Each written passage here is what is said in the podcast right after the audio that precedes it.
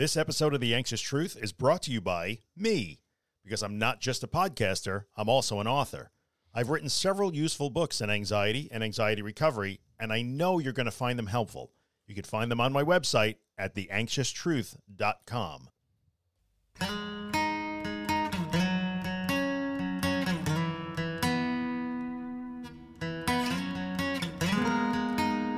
Hey, everybody, welcome back to The Anxious Truth. This is episode number 181. Welcome back to the program. Welcome back to the show.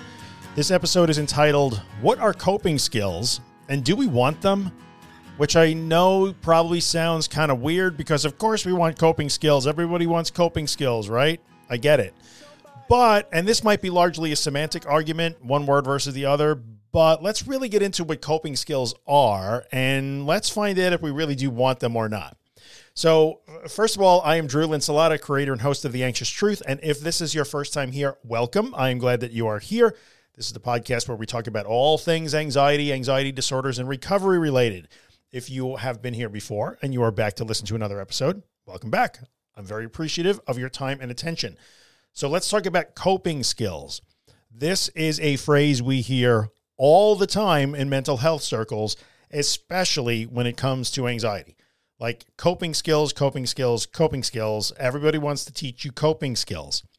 What are coping skills and do we actually want to use them? Is the question of the day. So here's the way I see it coping skills, and again, this might be semantics, but sometimes the semantics matter. So stick with me on this. Coping skills, traditionally, in what I see, are skills, techniques, tips, tricks, rituals that people will often try to teach you. Sometimes therapists and counselors and doctors will teach you or try to give you that are designed to be used in periods of anxiety related distress, discomfort, and fear. So, when you are afraid because you are having a panic attack or you're in the middle of an anxiety wave or in some way you are feeling fear or discomfort based on anxiety, anxious thoughts, sensations, ideas, then many people will try to give you coping skills or will try to teach you coping skills that you can use in those moments. What are those coping skills designed to do? Well, in many instances, they are designed to do things like make an end. Some people will flat out tell you, here's three things you could do to stop a panic attack. I don't think anybody would argue that that falls under the realm of coping skills, right? Here's five ways to stop a panic attack. Here's four things you can do to prevent a panic attack. Here's three things you can do during a panic attack. So, admittedly, I'm speaking quite specifically here to the panic disorder crowd, people who are dealing with panic disorder and are experiencing recurring panic attacks and are afraid of them. But in the coping skills sort of universe, you see that stuff all the time. So the coping skills that you are being given or people are trying to teach you are very often designed to try to make it stop or go away. Here are ways that you can ground yourself. Here are things. So here here the coping skills that we most commonly hear involve special ways to somehow ground yourself, things to repeat to yourself. I am safe. I am safe. I got this. I'm okay. I am strong. This too shall pass. Uh, count four blue things. Tell me all the things you can smell. We all know the usual coping skills. Get ice and hold it in your hand, or pop a strong mint in your mouth, or take a glass of cold water, or splash water on your face, or snap a rubber band. Literally, somebody sent me a Dr. Oz reel the other day where Dr. Oz, the famous TV doctor, says, "Here's how a rubber band can can cure your anxiety," and I, my head almost exploded. But okay, we all know the usual coping skills, right? Now, let me address something pretty quickly here. That grounding thing, name four blue things, tell me all the things you can see, tell me four things you can smell, has a place that is not completely hoo hoo. And they are often used in situations where people are really having a hard time emotionally regulating and sometimes begin to lose touch with, don't be afraid of this, but are having a hard time staying in touch with the here and now in reality, right? So often those tools are used in those extreme circumstances and they are useful. So I am not completely dismissing the grounding exercises. I understand the context in which they are most useful, but they are also often handed out for people who are dealing with and generalized anxiety, anxiety spikes, or panic attacks as coping skills. So, most of the, the coping skills in the traditional sense that you're going to be taught or given in the online mental health community are generally designed, or at least you're told that they should probably make this anxiety less, make it go away altogether, prevent it from happening, short circuit it, or otherwise talk yourself out of it. Those are the, the most usual coping type skills. Okay. Is that a bad thing? First thing I want to say is anybody who's trying to teach you coping skills in that sense, in the more traditional sense, to help you through periods of distress or discomfort or fear, I don't believe that any of those people have any malicious intent. They're not trying to give you bad information. They are trying to help you. And that probably comes from a place of compassion and caring. I absolutely will acknowledge that. I don't think anybody does that just because they feel like it. They genuinely want to help you. However, is coping that way what we want to do? if we are trying to learn that we do not have to fear our own bodies, anxious sensations, anxiety symptoms, we don't have to fear our own mind, anxious and fearful thoughts, or intrusive or recurring thoughts, then do we need to find ways to handle, deal, or cope with them? Questionable from where I sit. I don't know if approaching this as a coping problem is necessarily a good way to frame it.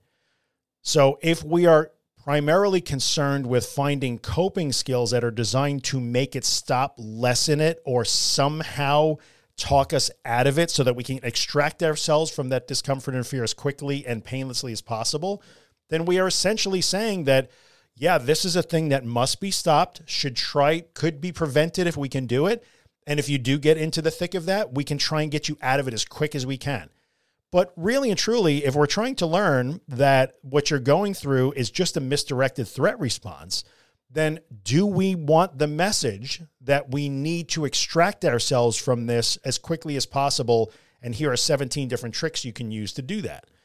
So, coping skills generally designed to get you out of that fearful, distressed situation, which I totally get. I want you out of that distressed, fearful situation too. I would prefer if you learn experientially that you can handle it. You don't have to make it stop really quickly. You're capable of processing your way through that and navigating it through to its natural end. And therefore, you will be less afraid of it the next time and the next time and the next time. So, I want you out of that uncomfortable, distressed, fearful situation too. But I would like that to be a little bit more lasting and durable and have larger implications in your life other than when I panic, I must do these rituals to get me through it. So, what are coping skills? Well, we went through them. What are they designed to do? Generally speaking, coping skills that I we usually in a traditional sense in the mental health community are designed to extract you from that situation or get you out of it in as quick and as painless a way as possible or to make it go away or to make it feel less scary. But in reality, what are we learning if we think that we must use these rituals to cope or handle or somehow get us through this episode again? So, the quest, second question what are coping skills and do we want them? Well, do we want coping skills? I can tell you that in my own recovery, coping skills were not helping me at all. Not at all. And uh, I did have a therapist for a short amount of time. And you guys know that I'm constantly beating the drum of finding a therapist that specializes in anxiety disorders. I love my therapist. She is awesome. I'm sure she still is. Uh, but she was not an anxiety specialist. She was not. She was very helpful to me, but I knew that going in that she wasn't a specialist. She was kind of into the coping stuff, but we had such a great relationship and she was so understanding, so caring and listened so closely to me that we quickly like, no, I'm not doing that. I'm not doing the count the blue things thing. I got to have a better way. And she was so open to that. So interestingly, my therapist personally started to go down the traditional coping skills route, saw that I did not want to do that because I didn't think it was going to have any lasting benefit for me. I tried all of those things already. And she she was list she listened and she said, Okay, how do you want to do it? And I told her what I was doing, and she was so supportive of me. So in the end, like the people who are trying to teach you coping skills are trying to help, but is that really helping you? So if you have been dealing with panic disorder or agoraphobia or OCD or whatever the particular situation is for a protracted amount of time, and you have been continually trying to use traditional coping skills, and all you're really managing to do is sort of, you know, s- crawl your way out of one episode after another, then it, it probably is worth thinking about this. Do we really want coping skills? Is it really doing anything for you in the end? So I would assert that coping skills in the traditional sense, oh, I could just, I'm hearing the comments in my head now. I know this is not going to go over well, but I'm hoping that you're getting what I'm trying to tell you. In the traditional sense, all those coping skills are could be more counterproductive than helpful in the long term. So, what would we want instead of those things? Because we don't want things that reinforce the idea that we must escape from our anxiety and our discomfort. You need special rituals to get you through being afraid. And without those rituals, what would happen? What would happen if you didn't do your coping skills? You'll explode, you'll die. Are your coping skills somehow saving you from the fate that you are worried about? Like we run the risk of saying that, oh, the only reason why I make it through my panic attacks is because of my rubber band, which is not true. Like it's not true in any way, whether you had a rubber band or not, whether you count blue things or not, that panic attack will always end. You might not believe me, and you might want to argue that nope, if I don't count blue things, my panic attack will last forever. That is patently not true. So, in the end, do we want things that teach us that we must do this to make it end or to get through it? Or do we actually want to say, no, no, no, no, I, I can let it start, re- reach its natural peak without resistance, and then dissipate? Because as anybody who has done that will tell you, the first few times you do that, you don't snap the rubber band, you don't pop the mints, you don't call your safe person, you don't run home, you don't start repeating mantras obsessively and compulsively. When you don't do that and you come through the other side of that fear and it starts to naturally come back down on the other side, it is a charge like you would not believe. It's such a good feeling. So the number of people every day that I get to hear say, "Oh my god, I did it and it feels amazing." There that's what we're looking for right there. That's what we're looking for. When they actually drop the traditional coping skills and say, "I'm just going to let this come and, and hit me full force because I need to learn that even when I do, I am capable of moving through this and coming out the other side afraid, shaken, feeling not so great, but still okay. And then the next time I'll be a little less shaken and a little less afraid. Like that's what we're after. And none of that necessarily involves coping skills. So we hear words like willfully tolerate the anxiety and the panic, accept it, float through it. I use the term surrender all the time. Like surrender is a pretty brutal term, but I like it because it's super descriptive, it's accurate. Like instead of saying I must use all my coping skills to get through my next panic attack or my next anxiety wave, if instead I say, well, I'm just going to surrender to it, and I'm going to let it do whatever it wants to do, well, then it will do whatever it wants to do, which is to naturally rise, peak, and fall when we don't add to it. That's what it does. That is the natural function of the anxiety cycle. It rises, it hits its peak, and then it comes back down again.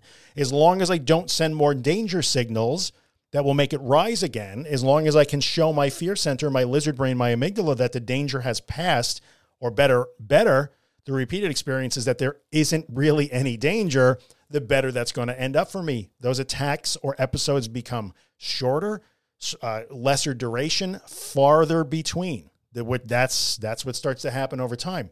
If instead I send the signal that I must run for my rubber band or my cold water or my mints or my my essential oils to sniff, or I must call my mom or I must be with my husband or whatever it happens to be, if I send those signals all the time, then essentially I'm saying, well, the only way I could possibly get through this is if I call my safe person, or if I go home, or if I stop the car and, and put the lavender oil under my nose, whatever it happens to be. So if you use your usual coping skills, I, I have to count the blue things, or I'm not going to get through this. You haven't learned that lesson. You haven't experienced the peak, and you you still think that somehow you must do that, or it will do some sort of damage, or you'll you won't get out of it. But then you're just afraid of the next one. Like, okay, I guess I just had to wait for the next attack. And all I know is that it'll come and I'll just use my lavender oil or my rubber band or whatever my mantra is to just get me through it again. So Coping skills generally designed to extract you from the anxiety and make it stop or lessen it. And I think the lesson there is that you must take special evasive action in the face of anxiety and panic and discomfort. Uh, but do we want that? I would say the answer is no. So I know it's sounding like I, I'm not trying to do a whole nother podcast episode dumping on lavender oil and your favorite, you know, like whatever crystals. I mean, if you like those things, there's nothing wrong with that. But think about coping skills. What do they represent? What are they teaching you? What do they say? And do is that what you want? Is that actually what we want for long lasting, durable recovery? Now, don't get me wrong. On a minute by minute, day to day, hour to hour basis, you may find coping way more attractive than surrendering, floating through, and willfully tolerating anxiety and panic. That's true. In the moment, in the moment, that lavender oil or that mint, that cold water, calling your mom and feeling like somebody is saving you does feel better. I am not in any way going to deny that. You do get more immediate relief when you try to use those traditional coping, air quotes, coping skills. It's harder to not use them but the lesson is more valuable and leads to more productive recovery. So there you go. What are coping skills and do we want them? Well, I think we know what they are now. And I think the answer is do we really want them? Well, in the moment, we do, but really on the long term, we kind of don't. We kind of don't. We want to be careful about how we use them. We want to be careful about using coping skills as crutches or necessities or rituals that you think save you every time. They do not because you have never needed saving. And you can do this even without those traditional coping skills. So there you go. There is our coping skills episode. I've been meaning to do this one for a little while. Hopefully, it has been helpful. If you have questions or comments, always want to hear them. I have a feeling this one is going to spark a lot of discussion. I am ready for it, so bring it. But uh, I'm kidding. The discussion is always really good. I so appreciate this community. I cannot even begin to tell you because 99.5%, 99.9% of the time the discussion is fruitful, it's supportive, it's mature, it's it's caring and compassionate. You guys help each other out and we we share ideas and we move forward together and I love that. So bring what you got. I am happy to hear it. I am going to play you out of this episode with Afterglow by my friend Ben Drake. As always, you can find Ben on his website at bendrakemusic.com. Tell him I said hi. If you're watching on YouTube, hit the subscribe button, like the video. If you're listening to the episode on iTunes or Spotify, leave us a five star rating and take a minute to write a review. If you don't know anything about my books and all that stuff, go to theanxioustruth.com, check it out. And thank you, as always, for coming by and giving me your time and attention. I hope this has been helpful. I will see you next week. And remember, this is the way.